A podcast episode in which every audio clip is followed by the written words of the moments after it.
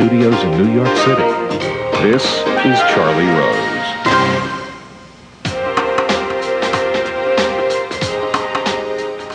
Welcome to the broadcast. I'm Richard Haass, President of the Council on Foreign Relations, and I'm sitting in for Charlie Rose, who's traveling on assignment.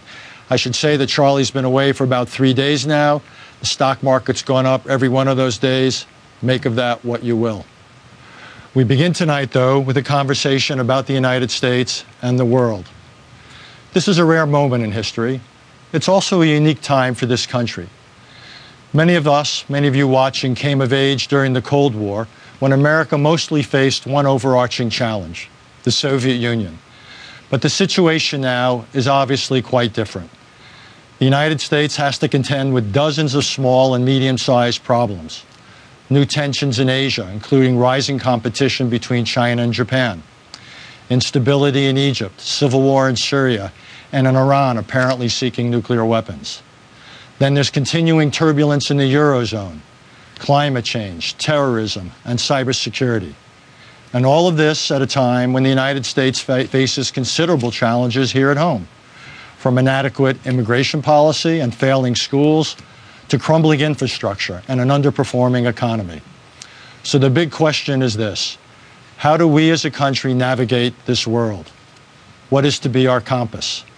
Big questions. And joining me tonight to discuss all this are two of the freshest voices in international relations that I know. Michael Fullilove has come from halfway around the world to be with us tonight. Michael is the executive director of the Lowy Institute for International Policy in Sydney, Australia.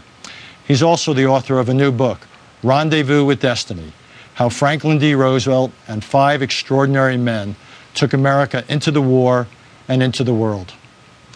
Also, here is Bret Stephens, deputy editor of the Wall Street Journal's editorial page. He's also the author of a weekly column on foreign policy, for which, for good reason, he won a Pulitzer Prize earlier this year. Bret's columns are always worth reading. That said, you don't need to agree with them to learn something, which is good, since I only agree with some of them. But I'd like to thank him since it's been more than a week since he's called me an isolationist, and I simply hope he's not going wobbly. Let me begin with Michael, because he's traveled farther from across the world rather than simply from across town. Uh, Asia, tremendous things going on. Indeed, there's those of us who think that we're seeing in some ways the return of history to Asia. The United States has talked about a pivot, making a greater uh, emphasis of this part of the world. How does it look from up, up, up close? How does it look, if you will, from